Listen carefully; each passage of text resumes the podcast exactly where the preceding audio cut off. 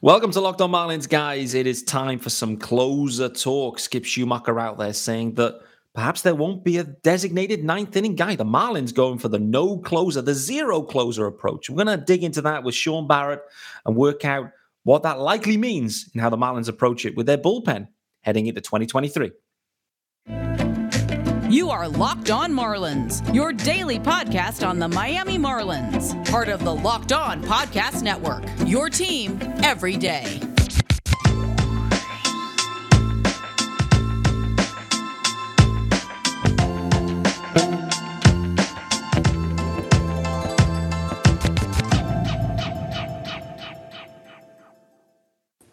Greetings from England and welcome to Locked On Marlins, your daily Marlins podcast. I am your host, Peter Pratt. Hit me up on Twitter at Miami Marlins underscore UK.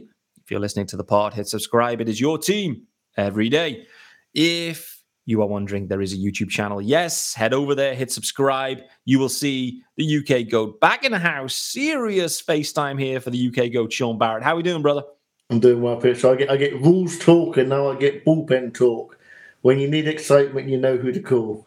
I absolutely do. When we need a hype pod, we need the hype podcast about the closing situation for the Marlins heading into 23. Shaun Barrett was my first call and only call because he answers the call every single time. Shaun Barrett, one of the biggest stories thus far coming out of early spring, if you can call it that. Uh, Skip Schumaker meeting with the media. And one of the key things that came out was around the bullpen. And the fact that I think the exact quote was around, I'm just going to have my our best guys face their best guys. That could happen in any inning. Uh, is Skip Schumaker saying that there's not going to be a designated closer? Is that your takeaway from that, or is that just hyperbole at this stage? It's strange, isn't it? Because you hear closer by committee quite mm. a lot, and that tends to be said by I don't want to say bad teams or bad bullpens, but you, if you haven't got a lockdown closer, then that's what you have to say. Yeah. Uh, ultimately, you've got a you've got a list of guys who are going to be fighting for the job, and I think it is a case of, as with previous years, it's a case of one guy is going to rise to the top and get those opportunities. Hopefully, one of the four guys that I think are projected for opportunities can actually do that because if they can't, then it could be another long season of of woe is me bullpens for the Marlins. No doubt. Let's dig into a few of the guys. Before we do that, though, reminder this episode is brought to you by FanDuel Sportsbook. It's official sportsbook of Locked On. Make every moment more. You can visit fanduel.com slash locked on today to get started. Dig into those guys later on as well. Um, yeah, you mentioned it. Closer by committee. It's typically a strategy adopted by teams that have weak bullpens or no obvious shutdown closer type, maybe the Marlins will adopt that strategy. But are the Marlins having to do it because they have too many closers? Is that the problem? If they got too many guys, I mean, too many is probably the wrong way of phrasing it. But as we sit here right now, early Feb, early February, early spring, late February. In theory, the Marlins here have multiple guys that, not in theory, they have multiple guys that have closing experience. We haven't said that I don't think, for a very long time. Um, and perhaps this is the way the Marlins will play it, just using the guys in different situations, uh, situations that they like. Clearly, they've got some nice lefty options and some nice righty options too, all with closing experience. Like, is this legitimately going to be the way the Marlins approach this now, using you know Tanner Scott, um, AJ Puk, obviously recently uh, traded for Matt Barnes um, and Dylan Floro, perhaps the, the guy that we maybe expected uh, that would get this. Is this the way they're going to go and just you, you know cycle between these four guys in in, in roles and workload management that, that maybe they need to? Yeah, it's interesting because we in the early parts of the season we were seeing reliever after reliever come off the free agency market, mm. and then as it got later, we were seeing guys that the question the question you asked yourself was the Marlins couldn't have paid that for that guy. Why not? Yeah. And ultimately, they've, they've ended up trading for some guys, um, like they did last year. Um, the Marlins, for a second year running, seem to have used a trade option to to piece together a bullpen that, that you're right is is actually quite exciting. It's actually mm. quite interesting.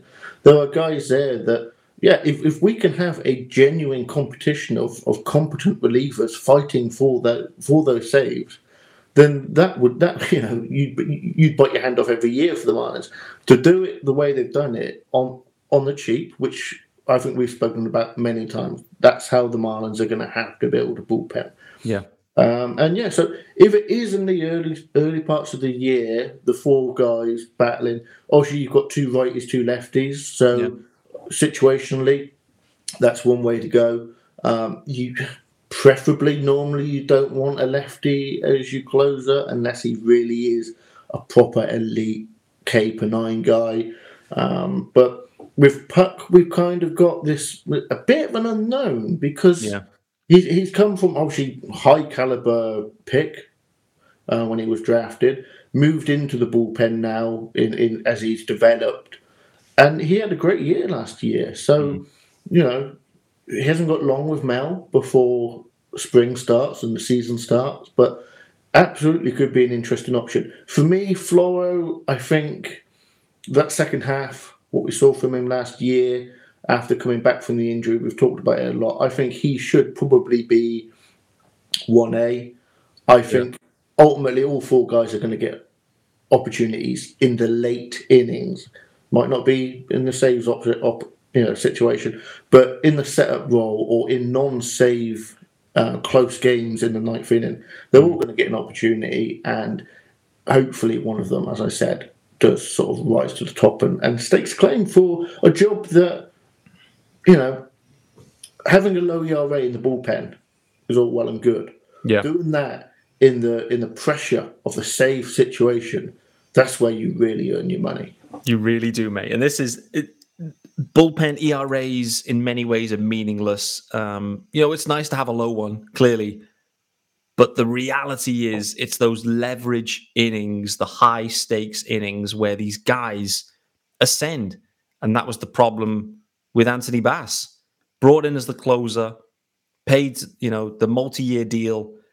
And the ninth inning, he just went wonky every time. Ended up perfect guy in the seventh inning. Half it's in the mind with these guys. And that was the problem with the Bass man. For whatever reason, he just couldn't get it right. So having the experience and the different types of profiles and makeup, I think, is really enticing for this Marlins bullpen. It looks completely different. If we think back to last year, going into the year, you know, Floro was, you know, had kind of ascended in some ways. Bender had had a real nice first half in particular when he burst onto the scene, and it did kind of slightly tail away. Um, Bassman had had some real struggles. You look at this bullpen now, and it feels night and day, doesn't it? Like it really does. The anyway, the names feel different. Whether we get Matt Barnes, whether Matt Barnes is any good, we're gonna find that out quickly. And what AJ Puk stuff looks like, we're gonna see that quickly too. The key question with him, uh, and we haven't spoken about this directly, so I'll ask you about it. The trade itself, you know, Bleday for Puk straight up. What was your initial reaction to that? And as well, like the, clearly the one challenge with Puk is is the health going to be there, and that is that has been his problem throughout his career. Last year, the health was there, and so were the results. So that clearly is the problem. But overall, Bleday Puk, what was your initial sense on that one? I think it was a it was a fair deal. You're, you're looking at two guys that have had high caliber talent coming out of the draft that have, for one reason or another, not not delivered on that promise. Uh, I think with Puk, as you said, the health. I think the stuff's there. I think the talent's there. It's a case of if he, if he can stay on the field. If he can, then we saw last year what he can do, and that will be a super valuable piece for the Marlins. If so, in Bleday, I see a player who, as he gets older, because he, he's been old at every level. I think Yeah. he always suffered from that that lost time um, over the COVID year. That really did hurt him. If if you made him a year younger, would the Marlins have another year of patience? Maybe. I think the Marlins. He's a casualty of where the Marlins are, which is funny to say because uh, uh, most non-Marlin fans who would hear this, of which I'm not imagining there were many, would think I'm crazy to say that the Marlins at, at the moment are in a win now, can't wait situation, and that's where they are. That's why I think Bleday was a casualty. They haven't got another year or another year and a half for Bleday to work it out. He can't sit at the major league level performing the way he did. And if the Marlins could get value for him and get an asset that they needed, because we they needed another late inning reliever, I think this was a perfect move by Kim. Mm. And I think it's it's another transaction win from Kim. If, if Bleday ends up being uh, an everyday hitter uh, of, of good level, then then fine. But I don't judge a trade on how things panned out. I yeah. I judge them on the, the, trade on the day because yeah. that's all you can trade for. You yeah. Know, when Kim made that trade, she's projecting what she's going to get in return, but that's all you can do on the day. I think that was a perfect trade. I do as well. I I did the pod live, and my reaction, my my feedback on it has, hasn't changed. I felt like it was a stunning deal, and as I've been able to sit and dwell on it, um, I still feel the same way. And it is a win now move. Uh, adding Matt Barnes uh, on effectively a one year deal, pretty much, is a win now move. Um, you know, some of these other deals are, equally win now moves. Like this is win now season for Kim. I've mentioned it many times in this pod. Like it's contract year for Kim. This is win now for her. She, they, the Marlins can't lose 110 games um, or anything crazy or 100 games or whatever it might be this year. Like they just can't, they can't do that. Um, they need to be hovering at 500 ball at worst. To be honest with you, at worst, like 500 ball is meaningless in many ways. Like the postseason is the aim, and anything less than the postseason for the Marlins is a disappointment. It should be seen that way. Like 500 ball gets you nowhere apart from like a bang average draft pick, which doesn't help. Um, so Kim's making the right moves. I like the moves. And I'd still say she did mention um, recently as well, like, you don't know, is the action done for this offseason? Who knows? Like, keep your eyes peeled for that one, guys. Um, what you should also keep your eyes peeled for is FanDuel offers too. And uh, uh, it is the midway point of the NBA season. Uh, and now is the perfect time to download FanDuel, America's number one sports book, because new customers get a no sweat first bet up to $1,000. That's bonus bets back if your first bet doesn't win. Just download the FanDuel Sportsbook app. It's safe, secure, and super easy to use. You can bet on everything from money line to point scorers and threes drained. Yes, sir. Plus, FanDuel even lets you combine bets for a, a, a chance at a bigger payout with a same game parlay. So don't miss the chance to get your no sweat first bet up to $1,000 in bonus bets when you go to fanduel.com slash locked on. That's fanduel.com slash locked on to learn more. Make every moment more with FanDuel, an official sports betting partner of the NBA. All right. So, multiple potential closers. Uh, what we do have, when I think back, is to look at what the Cardinals did last year. I think that's an interesting piece. Like we can look back historically, how did the Cardinals go about it? and what would what would Skip have seen? Like what would he? And I think he called that out too, like on when he was talking about these, you know, the bullpen and the ninth inning and not having a, a specific guy and using best guys in best situations.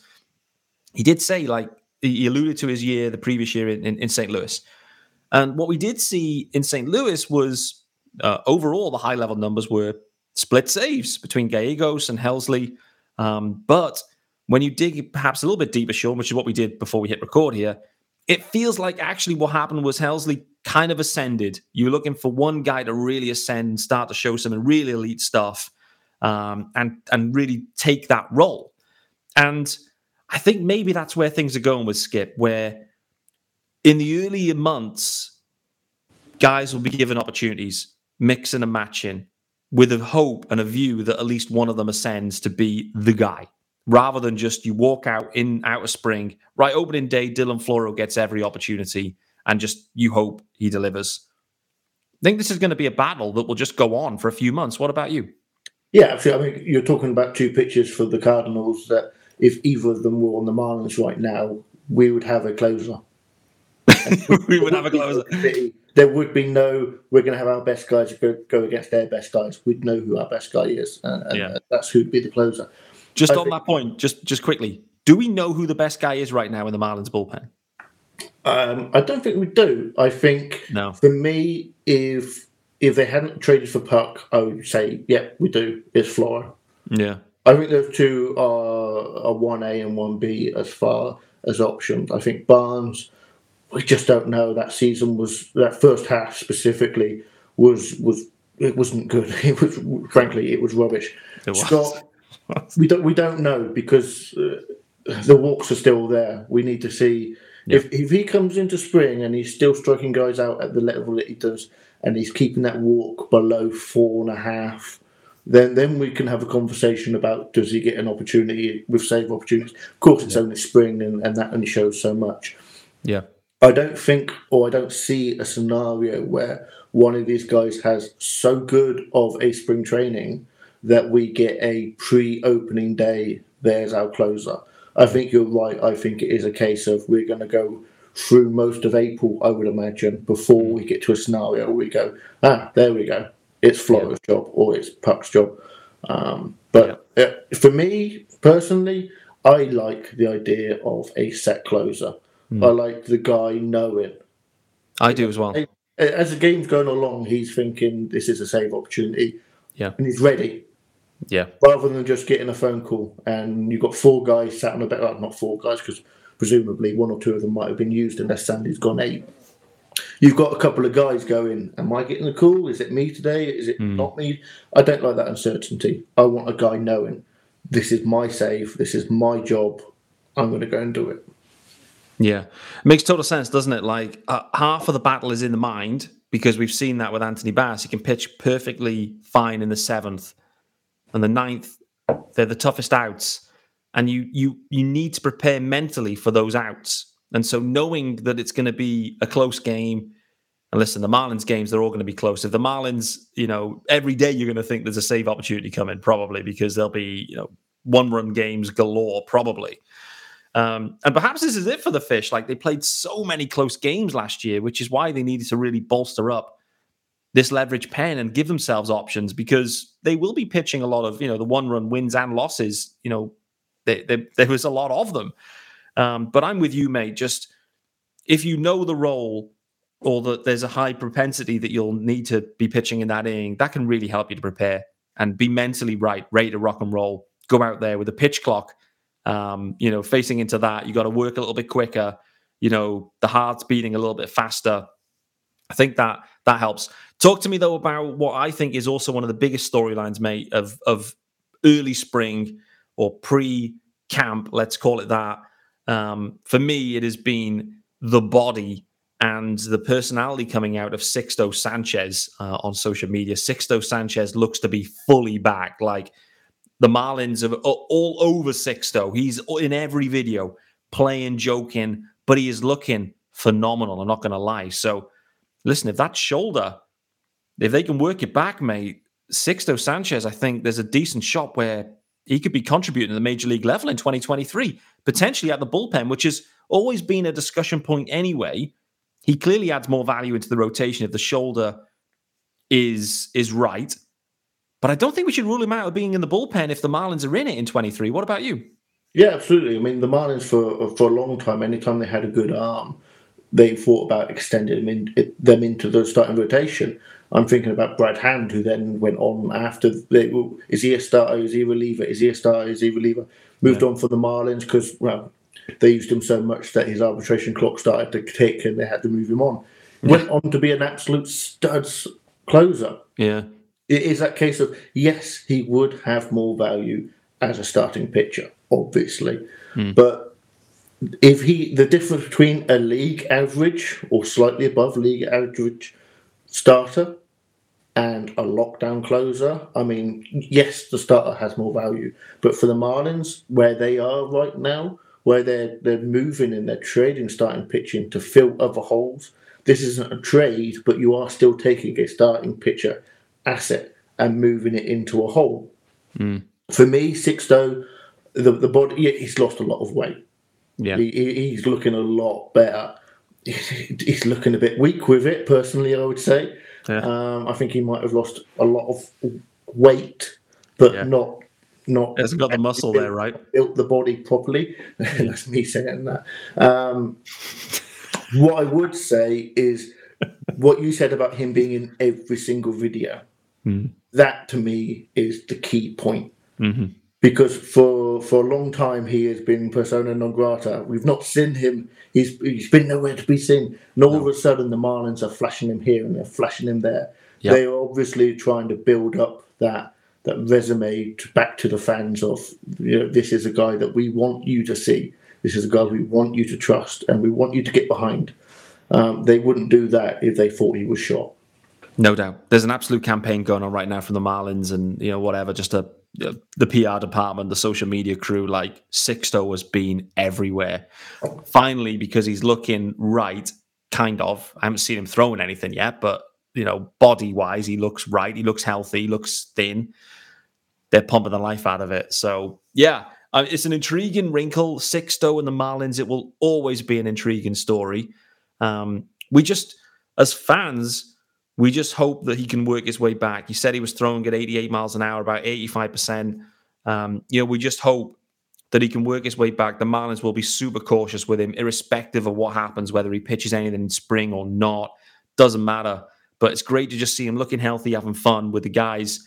Uh, it was a very funny clip the other day that was out where Sixto's in there, Eddie Cabrera's in there, Eury Perez. I don't think there's three more different body types all in one video than that video. That video it was very very funny. Eury Perez just kind of long and thin, Sixto being Sixto, and then Eddie, Eddie Cabrera sipping on what looked to be a protein juice or something. I don't know what he was, but he was looking. Uh, he was looking.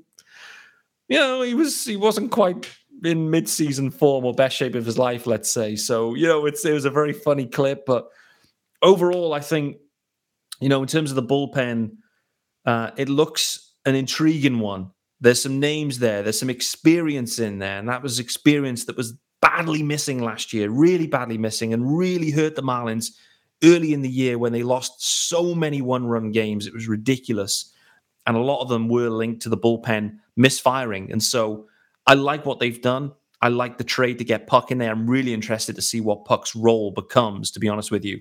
The thing to call out is more longer term, thinking ahead, Shaun.